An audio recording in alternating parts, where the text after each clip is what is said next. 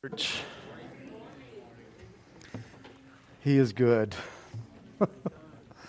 My goodness. Just to hear you guys singing behind me is just amazing. Maybe it was the, the ladies behind me that I heard so loud, but I heard all of you guys. It was just amazing. Just to know that He is good. Ah. This morning, we will be starting a new chapter in uh, as we continue in the Gospel of Matthew, and as we continue in our series King Jesus. And we are still in the section that is dealing with the ministry of the rejected king, as I've shared with you. Um, that again, that takes up the bulk of the Gospel of Matthew. And we're seeing a lot of the good, bad, and the ugly when it comes to ministry as far as Jesus in his life and just some of the things that, that he was uh, having to deal with while he was here on this earth. And so this morning we are starting Matthew chapter 18. So if you can make your way there, we will be reading the first 14 verses. Now, before we get into our text, last week I in last week's study, I told you that, that we would be covering three different situations um, and and, and, we did. We covered three different cities, but the first two were covered by the other two synoptic gospels, which is Mark and Luke, and that the last situation was exclusive to the gospel of Matthew. Now, I bring that up because the other two gospels, when you're reading through the text of where we're at in the gospel of Matthew, going to the other two gospels, they don't share what what is Matthew's exclusive story, if you will. But what they do, they go from the betrayal, the death, and resurrection of, of Jesus when Jesus was talking to them about that, and they go right into where our text is.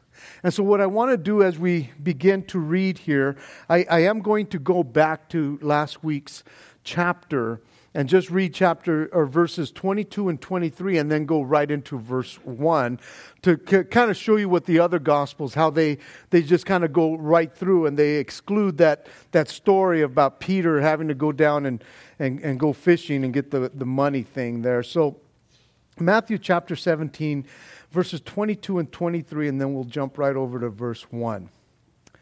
Now while they were staying in Galilee, Jesus said to them, the Son of Man is about to be betrayed into the hands of men. And they will kill him, and the third day he will be raised up. And they were exceedingly sorrowful. At that time, the disciples came to Jesus, saying, Who then is the greatest in the kingdom of heaven? Then Jesus called a little child to him, set him in the midst of them, and said, Assuredly I say to you, unless you are converted and become as a little child or little children, you will by no means enter the kingdom of heaven. Therefore, whoever humbles himself as this little child is the greatest in the kingdom of heaven. Whoever receives one little one like this in my name receives me. But whoever causes one of these little ones who believe in me to sin, it would be better for him if a millstone were hung around his neck and he were drowned in the depths of the sea. Woe to the world because of offenses, for offenses must come, but woe to that man by whom the offenses come. If your hand or foot causes you to sin, cut it off and cast it from you. It is better for you to enter into life lame and maimed rather than having two hands and two feet and be cast into the everlasting fire. And if your, if your eye causes you to sin, pluck it out. Cast it from you, for it is better that you enter into life with one eye rather than having two eyes to be cast into hellfire. Take heed that you do not despise one of these little ones. For I say to you that in heaven their angels always see the face of my Father who is in heaven. For the Son of Man has come to save that which was lost. What do you think? If a man had a hundred sheep and one of them goes astray, does he not leave the ninety nine and go to the mountains to seek the one that is, that is straying? And if he should find it, surely I say to you, he rejoices over more over that sheep than over the 99 that did not go astray.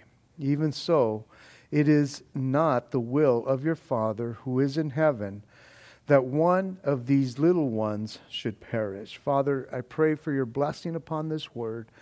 We've been having uh, been able to read it and have the privilege to open it up, Lord. Give me wisdom in teaching it in Jesus name. Amen. Now, we, what we don't have here is, is a timeline of, of when these two situations occurred. Again, when, we, when you go to the other Gospels, they just go from one verse to the other. Um, but even then, when you have one verse to the other, we don't always have the timeline. They don't, don't always go right behind each other. But they don't seem to be very far from each other, these two situations that have occurred from what I have gathered in our text, as I've been studying and, and looking over the other Gospels at the same time, when Jesus was talking about his betrayal, his death, and his resurrection, they had not gotten to Capernaum yet. So, so it seems like they have been walking and having a conversation as they are already coming down from Caesarea Philippi. Has been quite a trip. Again, it could be that they hung out somewhere, they, they spent the night somewhere, but they're on their way to Capernaum, but they really have not gotten there yet. And I say that because Mark's gospel says that Jesus talks to these guys in the situation where our text is at, and he asks them this question What what was it you disputed amongst yourselves on the road? Jesus apparently was not in the conversation that they are having, but he knew that they were kind of disputing around him. And even though he was not in the conversation, he knew what they were saying. Because when you read the other gospels, without them answering a thing, because I think they were embarrassed that they had that Jesus knew what they were disputing about, Jesus knew exactly what they were saying. And so it says here that at that time the disciples came to Jesus saying, Who then is the greatest in the kingdom of heaven? I really, really, really want to give the, the disciples the benefit of the doubt here, guys, as I'm studying, as I'm looking at this. I want to give these guys the benef- benefit of the doubt because it, we don't know exactly what that timeline is. Jesus has just been talking about how he's going to get killed, and it seems like in the next breath, they're going, Well, who's going to be the greatest in the kingdom? And again, we have the benefit of looking back and we ha- have the whole story. So again, I don't know the timeline exactly. But Jesus has already now told them within probably a, a month or less that, that, that he would be killed. And I know that they understood that part. Because in the first time that Jesus says, Hey, this is what's going to happen to me, Peter stands up and says, Not on my watch, it won't. So he understood when he said, Hey, I'm going to be betrayed, I'm going to be killed, I'm going to be, you know, all these things. Peter stands up, is like, No, it's not going to happen. And we just read in the text in chapter 17 that when he tells them again, I'm going to be betrayed and killed and raised the third day, it says that they were very sorrowful. They were indeed very sorrowful. And so I get that. But what they didn't really capture was this whole resurrection thing. Twice, they have not really con- captured that concept because it wasn't normal. When he said, But I will raise up the third day, they're probably going, I have no clue what that means because nobody does that. And again, they, they are just flesh and blood, just like we are. And if somebody started talking to you about that, you're probably going, eh, little cuckoo. I don't quite get it. That was so far fetched that something like that would ever happen. Happen. But again, as I've been tracking these guys and tracking their story and tracking their travels for the last few weeks as we've been studying it, this, all of this has taken place in a month or less. This is what's been happening here. Mark's gospel does tell us that they were disputing about who was or who would be the greatest in the kingdom of heaven while they were talking or while they were walking. uh, the word is dispute. they were arguing about who's going to be the greatest. But however, this whole thing is happening with the other gospels and with our text here, it seems here that in our text, now they're coming to Jesus and finally just kind of like, hey, Jesus, maybe you can settle this issue right now. Before anything happens to you, can you just settle the issue for us? That's what we were arguing about. Who's going to be the greatest? So understand, these guys do have the mindset of a kingdom. Jesus has been talking spiritual, but they're still thinking physical. They're battling that. And I know that it's again, we don't we we can look back and look at the story and go, how are you guys not getting it? Again, they are living in the now and they have no clue that even when he tries to to bring them into the spiritual realm, they're going, I'm not quite capturing it. But they understand that they're close to this guy and he, is, he has proven himself to be the Messiah and he's talked about this kingdom and they're still thinking, we're going to be in the cabinet. But who exactly is going to be like the vice Messiah guy? you know, who's going to be right next to him? And they have been arguing this point for quite a while. Guys, they don't stop arguing this point, man. Right after the Last Supper, guess what they start fighting about again? Who's going to be the greatest? This is a common little theme. I don't know if you've ever hung around with like guys for two or three days in a row. We just become very competitive. And, and, and, you start saying and doing some dumb things, you know, when you hang out with guys for the most. I don't know if ladies do that stuff. But as for guys, it's like, man, we're one upping one another all the time if we possibly can. I know it's not good, but we do it. That's just who guys are. These guys were always challenging each other, fighting about something, arguing about something, and what they were arguing about, even after Jesus has told them, Hey, I'm about to die, guys. It's like, okay, yeah, we're kind of bummed out about it, but who's going to be the greatest? You can almost picture Jesus just shaking his head. These are the hand-picked guys I picked. These are my boys. So their mind was on the kingdom, but their dispute is who's going to be top dog? Who's going to be on your right hand? Who's going to be on your left hand? And, and, and Jesus, if you can just settle the issue right now and you confirm it, and, and I just picture Peter, and these guys will understand that I will be the greatest. I, for some reason, I just think Peter's, maybe James and John as well. But it's almost like if you can just confirm that I will be the greatest, great. That would be awesome. Go ahead. Go ahead, Jesus. And I truly think that this whole transfiguration deal that they were a part of has a lot to do with this. I, I, really do as I'm looking at this. These guys got to experience glory while these other cats, they can't even cast out a demon from a young boy. And so I'm sure they're probably going, you guys couldn't even do that. None of you guys, for sure, are going to be the greatest. So you know that these three guys are competing against each other, and they are the inner circle, if you will. And so I kind of got a feeling that that is where this whole conversation and why it, it all started. Now, I understand Jesus says, hey, don't tell anybody about what you guys have just experienced. How, I'm just thinking these guys, man, they're probably coming back going, You didn't see what I saw. What is it? I can't tell you. but it was glorious. It was stinking amazing. And they're probably going, What was it? What was it? It's like, I can't tell you. But I've seen a lot.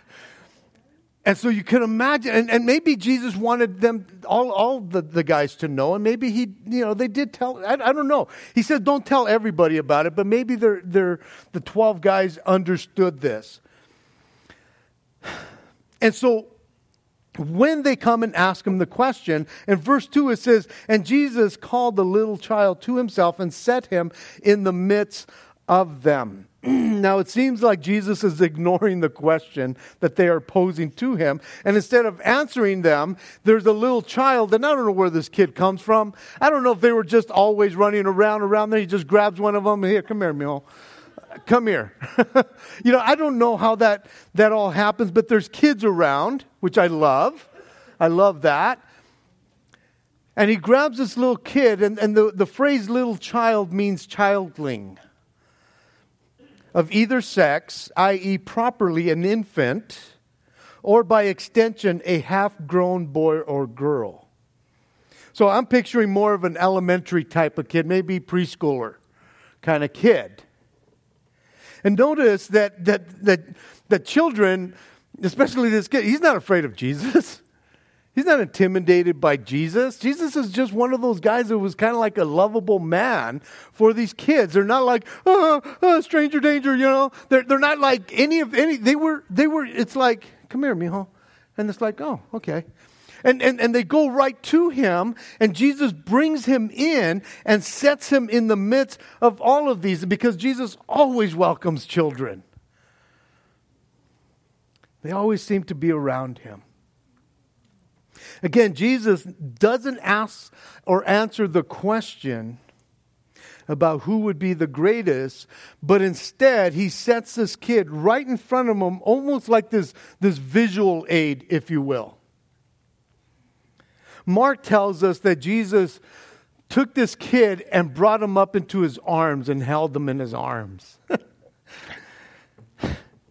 And I wouldn't mind talking about that, but I already know, man, I'm going to start crying if I ta- start talking about that tenderness there of who Jesus is, that he would do something like that and hold this little child as he's teaching these guys a lesson.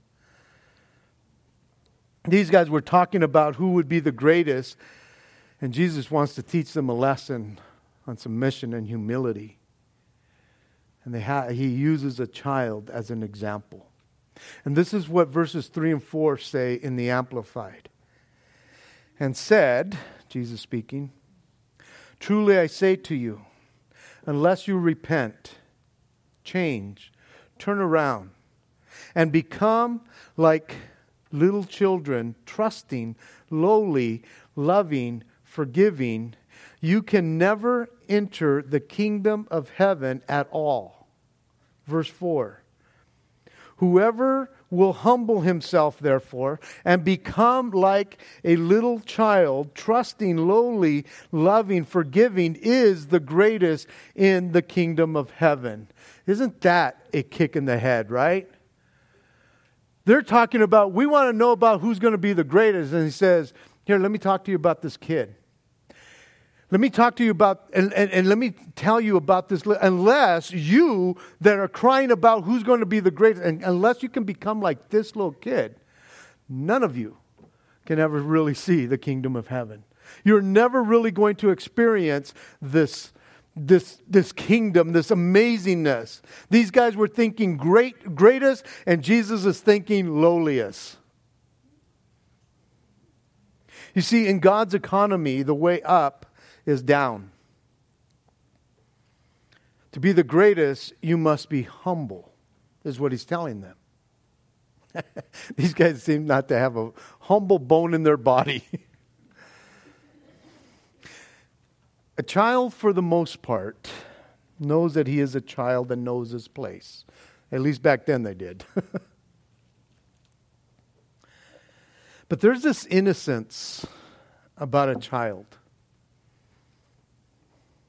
I know they're little rascals. I, I, I, know that they're, they're born with a sin nature. I understand all that. But for the most part, a child has this, this humbleness that is non pretentious.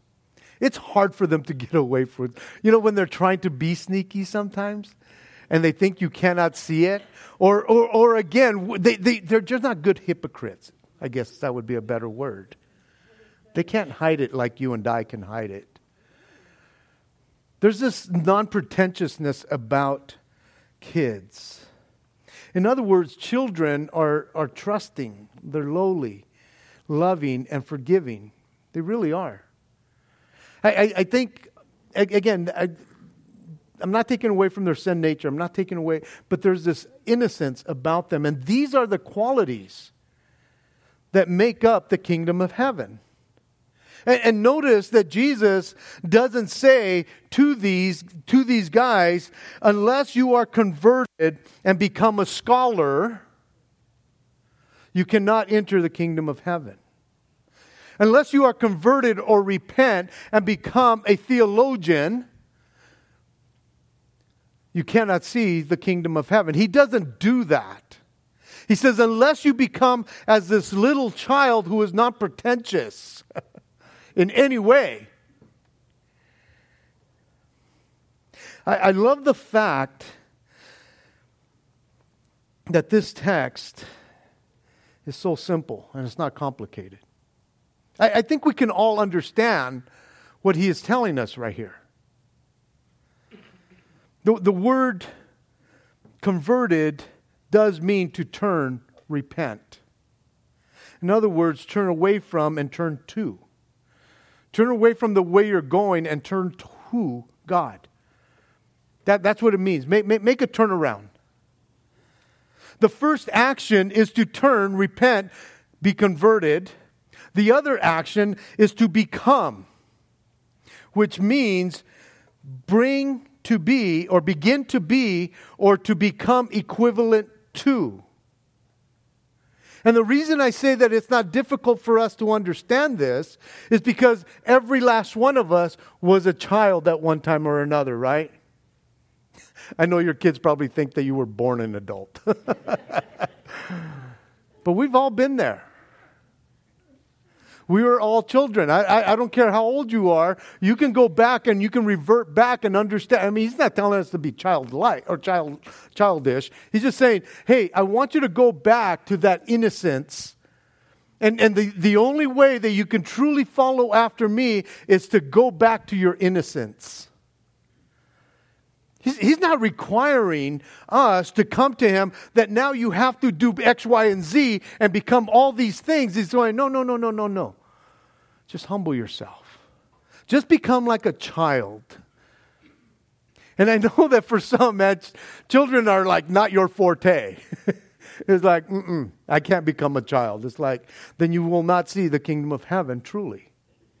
You will not be able to experience what he is talking about here that we have to get down to the level of going, Lord, I do not want to be pretentious in any way. Again, I think we oftentimes make it so difficult in, in walking with God. That, that, oh, you need to repent, but now you need to do all these things. And I don't think you've ever, or I've ever told somebody, hey, you need to repent and become like a kid. That's not something that we talk about. Well, now you have to do X, Y, and Z. And it's like, no, all you have to do is humble yourself.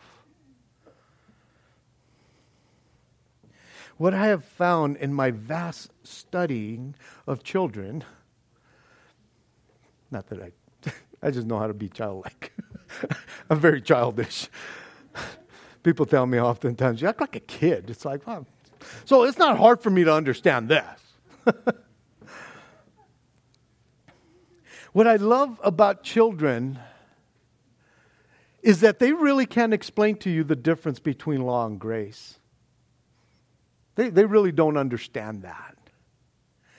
Ask them to talk to you about the Trinity or something like that. Give me the deep theological meaning of what the Trinity means. What, what, what exactly are the doctrines of regeneration, propitiation, and reconciliation, young child? they're going, ah. They're not required to know that in that sense so that they can believe and trust and, and be forgiving. They're just that.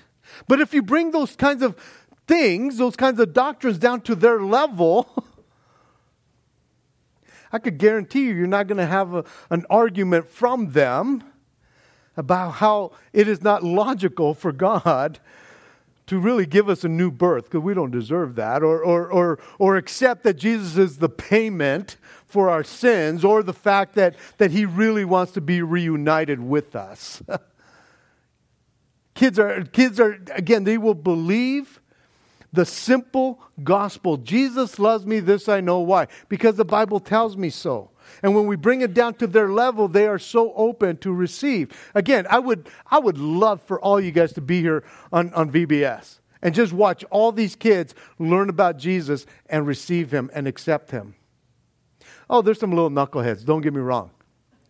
But for the most part, they are very open to, to Jesus. They almost have to be taught to hate Jesus. They, they almost have to be taught to become atheists in that sense that there is no God. For a young kid, I don't care what age, man, as soon as you can talk, start talking to them about Jesus, they know that they could talk to him. For some reason, they know that. They can't explain all about it. They can't, they can't recite, you know, the things in, in Revelation and all the craziness that might go on there. But they know that Jesus loves them. And, and it is so simple, isn't it? That you're going, growing in our faith and coming to faith are two different things. Yet, even as we grow in our faith, the key is to continue to have this childlike faith. I don't care how smart you have become.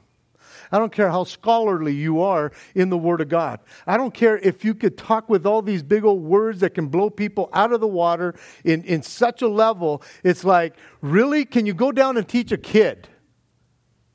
Can you bring it down to a kid to help them understand? Because most of us live in that realm. most of us live in that realm. We are to constantly be trusting lowly, loving, and forgiving. To be like a child. That is what he is telling us to be. And he says, therefore, in verse 4, whoever humbles himself as this little child is the greatest in the kingdom of God. And that word humble means to lower, depress one's soul, bring down, bring down one's pride. Bring it down. In other words, it means to see yourself as God sees you. You can be so pretentious between, uh, before God, and God just sees right through you. You, you can pray in the most eloquent King James language, and, and God's going, just, just talk to me. Oh, but I have to butter you up. It's like, no, you don't.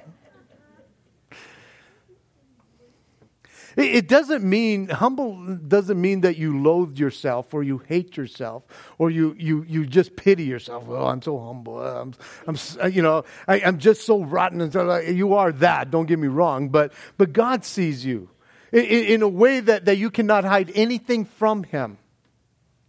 I, I heard one pastor say that humbleness is transparency. You are what you are, and they can see right through you people can see right through. You're nothing more, nothing less. That's it. That's the way God sees you. He takes you for who you are, warts and all. And He knows everything about you. And that is humbling. Romans 12, 3 says, I say, therefore, through the grace given to me, to everyone who is among you, not to think of himself more highly than he ought to think, but think soberly, as God has dealt with each, to each one a measure of faith. Don't think of yourself too highly, guys, but only how God sees you. Just be open. Just be transparent to Him. He already knows it. He's already dealt you a measure of faith. You didn't even deserve that or earn that. And so, children to a, to a large extent, uh, are, are destitute or, or, or, or void of ambition, pride, and haughtiness. They are characteristically humble and teachable. They are. And Jesus points to this little child and he tells the disciples, this little child right here, or he's holding them probably, this one right here, he's the greatest. And they're probably going, he hasn't seen glory. He, he hasn't seen what we've gotten to see. This kid has not walked on water. This guy has not done anything. And you're pointing to him and say, You want to know who's the greatest? And he's pointing to this kid who's in his arms. This looks like the greatest in the kingdom of heaven. And unless you humble yourself and become like this young child, you will not see it at all. In verses 5 and 6, he says, Whoever receives a little one uh, a little child like this in my name receives me, and whoever causes one to, uh, of these little ones who believes in me to sin, it would be better for him to have a millstone hung around his neck and he were drowned in the depths of the sea. And, and it's interesting because in these two verses, it's almost like, like Jesus is blending these two concepts together to where uh, he, he looks at this human child as an example of humility, but he's also kind of alluding to children of God, no matter what the, the, their age, calling them little children. Jesus is talking to his disciples here. The, the, this answer is to them. And as Christians today, we must not only accept the little children for Jesus' sake, but understanding that He, because He doesn't neglect them, but also that we are to receive one another as brothers and sisters in Christ. That we should seek to minister to each other. In other words, it is a serious matter to cause a child to sin or to lead him astray, whether a, a, a, physical child or a child of God. It is a serious matter on God's account. That we should be careful that we are not stumbling one another, brothers and sisters, or causing each other to sin, leading each other astray. Jesus takes this very, very sim- serious that, that, that we would not be poor examples and or hurting them in any way. I'm talking about us right here. that we would not be seeking to hurt one another. But to receive one another as we would receive Jesus. To treat each other like that with the respect and the honor as he is doing to this child, this literal child. The phrase cause to sin is one word in the Greek, scandaloso, which means scandalize. Scandalize. Cause to sin. To trip, to, to entrap, i.e., trip up, figuratively stumble or entice to sin, apostasy or displeasure, to make or make one offend to scandalize in that sense. You see, true humility always thinks of others and not self. It said it would be better. It would be better for him to have a millstone tied around his neck or hung around his neck and he were drowned in the depths of the sea. That's pretty harsh. But there's two types of millstones that, that, that, he, that, that we have in Scripture. And one is turned by hand, however, but it's not a large one. It's a smaller one that would be, you know, something in a smaller area, but it would be a smaller one. And the larger one would be pretty big, and it's usually used, you know, by an animal or a beast of burden, you know, like a mule or something, that would turn this thing around. And, and Jesus is actually talking about the big one, not the smaller one. He's talking about, hey, if you want to offend someone, if you want to cause someone to sin, it would be better if you had one of those millstones tied around your neck instead. It wasn't a figure of speech or it wasn't a, a metaphor that he's using here. It was actually a mode of capital punishment to many of the Greeks, the Syrians, and the Romans and other countries. And it kept millstone makers in business too. Can you imagine? Oh, you're making a mill. It's like, no, it's just for a friend of mine that's uh, been causing me to stumble. the meaning is it would be better for him to have died before committing this sin. It would, be, it, it would have been better for him to, to, to have died instead of injuring or causing to sin the weakest or the feeblest of Christians. It, it, it, this will be regarded by Jesus as a very serious offense when we lead someone else astray to, to, to, to take their eyes, their focus off of Jesus, and just kind of lead them in the direction that God has said, Why are you doing that to them? And apparently, the offender will be punished accordingly in Jesus' estimation. And so in verses 7 through 9 here, it says, Woe to the world because of offenses, for offenses must come. But woe to the man by whom the offenses come, or the offense comes. The word woe is an expression of grief, and it is a very strong word when it comes, especially from the mouth of God or Jesus here. And he uses it twice in one verse. The word offenses or offense and offense comes from the same Greek word that we just looked at just a while ago that, that means cause to sin, but in a different tense. It's scandalon, scandal.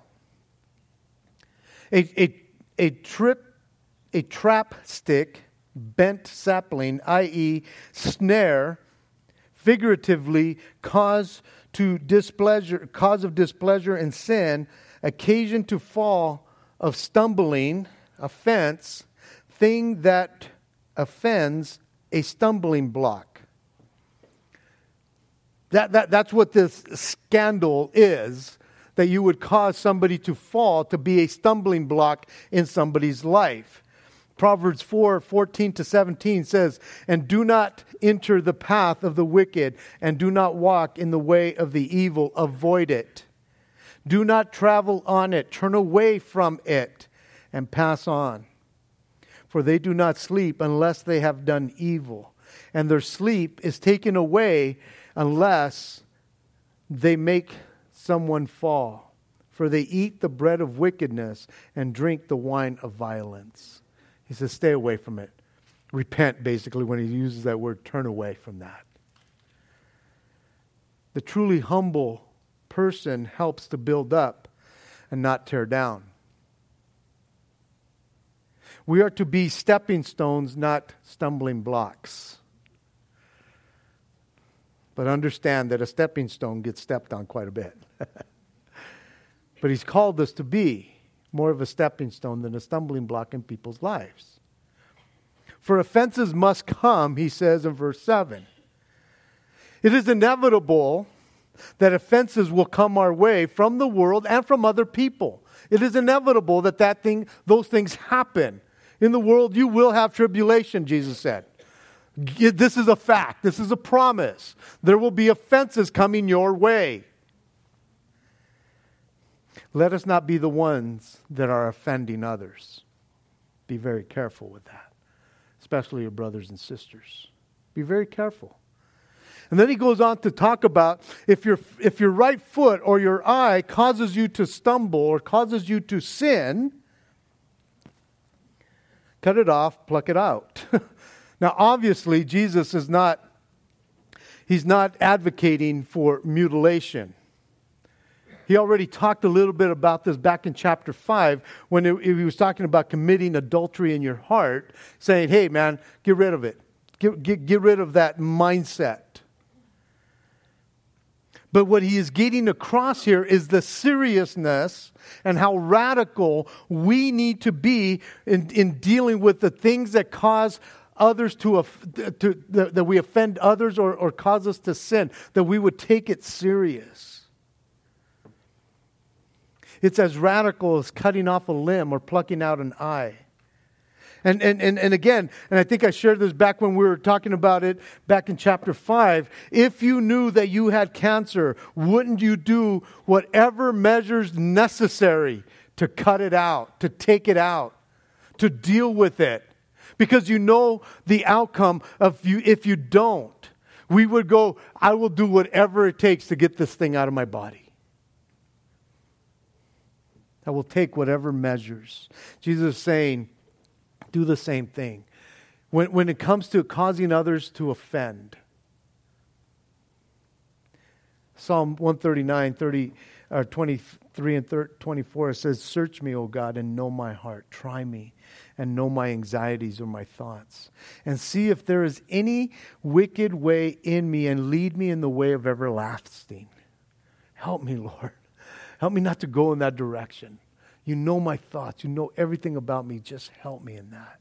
It is better for you to enter into life maimed or lame or, or without two eyes than, than it is to enter in totally with everything. Spiritually speaking, I picture getting up to heaven and just seeing all these people lame and maimed and eye patches on and stuff. Is like, yeah, I'd probably be the same way. Uh, I would be the same way. The words everlasting fire here mean perpetual burning. And the word hell here is not the word that we normally hear for the word hell, which is Hades in the Greek or Sheol in the Hebrew. It is the Greek word Geenna or Gehenna, which was a place in the valley of Hinnom, which is on the south side of, of Jerusalem, and, and that, that, that had become like a, this dumping ground. And in Jesus' day, in ancient days and in Jesus' time, uh, well, before Jesus, in ancient days, there was a lot of human sacrifices offered there. And once it became this dump where there was rubbish and just animal carcasses and, and all this, there was constant burning there. There was worms and maggots all over the place. It was a perpetual burning. And this is that picture that Jesus gives us of hell here, according to the Gospel of, of, of, Mark, where it says that the worm never dies and there's weeping and gnashing of teeth. And then he gets to verse 11 or verse 10 he says take heed that you do not despise one of these little ones for I say to you that in heaven their angels always see the face of my Father who is in heaven, for the Son of Man has come to save that which is lost. Now we know that children are very, very important to God. And we've seen that throughout our text. So is it possible? Could it be? Is there any probability that God has entrusted the care of little children to a specific group of angelic beings, they're angels, because that tripped me out right there. Is there such things as those guardian angels? Because it tells us here, hey man, be careful, for I say to you that, that in heaven their angels are all always see the face of God our Father. Maybe. It's interesting because in Psalm 91 11 it says, For he shall give his angels charge over you to keep you in all your ways. In Acts chapter 12, verse 15, when Peter was thrown in prison and they're getting together to pray for him, and the angel delivers him out of the prison, and he's over at the house and he's knocking at the gate, and a young girl by the name of Rhoda goes over there and, and, and, and is saying, it's Peter. And she comes back. It's like Peter's in the gate, and they're going, Little girl, you're seeing things. We're praying that he gets out. No, he's at the gate. No, no, no. We're praying that he gets out. And it says this it says, But they said to her, You are beside yourself. But she kept insisting that it was so. So they said, It is his angel. Just interesting verbiage there. So is it possible? I don't know. But then again, he does use his angels. It says, For the Son of Man has come to save that which was lost. Jesus humbled himself. He left heaven where he was at and he humbled himself to become like a man, come in the likeness as a man. He came to save that which was lost. He came to give his life a ransom for many. And so we have the picture here of the greatest of all humbling himself. And that is the example that we are to follow. And so from verse 10, uh, 12 to the end of our text here, uh, verse 14, it says, What do you think? If a man has a hundred sheep and one of them goes astray, does he not leave the 99 and go to the mountains to seek the one that is straying? And if he shall find it, assuredly I say to you, he rejoices over um, more over the, that sheep than over the 99 that did not go astray. Even so, it is not the will of our Father who is in heaven that one of these little ones should perish. So here we have a short little parable that Jesus shares with them in regards to why he came. And we see in this parable that the shepherd rejoices over the recovery of just one uh, uh, one that is in his flock who has indeed wandered away.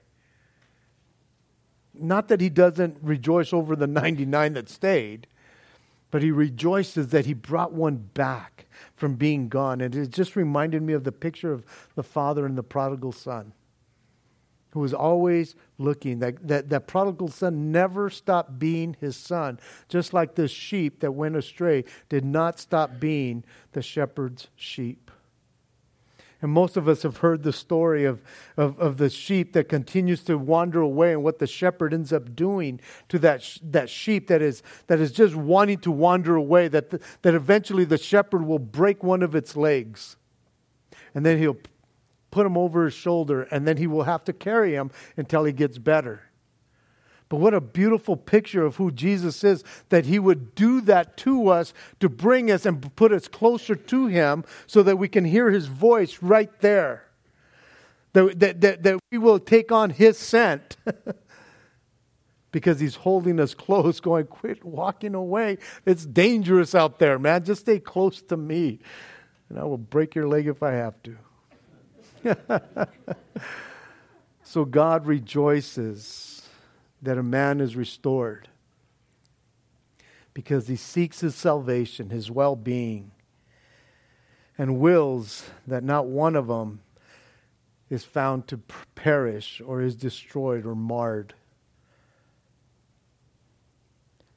If God so loves and preserves the redeemed, his, those little ones that are his, then we should not despise them either. Be careful.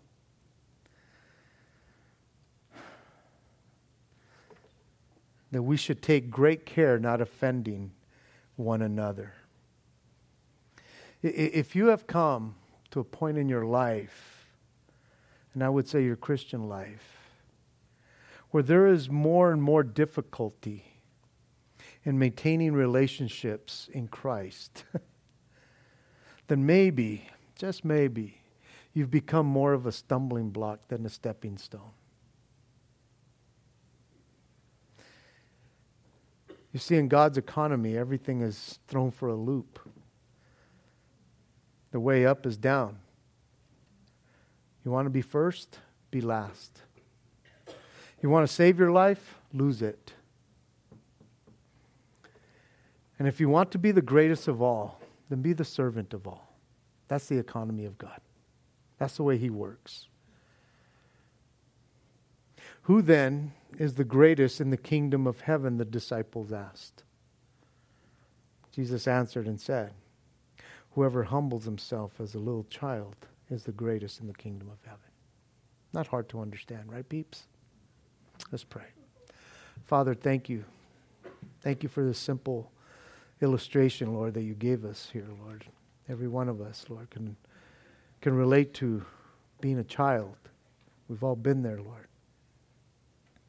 No matter what our childhood was like, Lord, we were all children at one point. And there was an innocence about us, Lord. And there was a trustworthiness, a lowliness, a forgiving, Lord, of trusting and loving. Lord, I, I, I pray for us, Lord, with this message that you've allowed us to, to hear this morning. Because your word tells us, Lord God, specifically what it means to be greatest in the kingdom, and that is to be humble. Please, Lord. We all know what pride looks like, Lord. We all know where pride gets us, Father. Lord, teach us, Lord, to become more like you. You gave us a great example in yourself and even in a little child, Lord, that we would become like that, that we would desire that, Lord. Nothing else. Oh, thank you so much, Lord. This morning, I, I don't know where you're at this morning with Jesus. I don't know how close you are, how far away you are. Maybe you've never even accepted J- Jesus. I don't know. But he loves you so much. He truly, truly does. And maybe you've been far away, and I just want to pray for you. If you just feel like, man, I need to turn. I need to, I need to get back to the basics of being a child. And maybe you've never come to Jesus, and this morning God is calling you to himself. And I just want you to raise your hand right where you're at. Again, if you're already a believer and you need to, to be prayed for right now, I just want to pray for you. If you feel like you've just gone that far and you're, and you've strayed and he's bringing you back, is there anyone that I can pray for? Amen. Anybody else? Amen.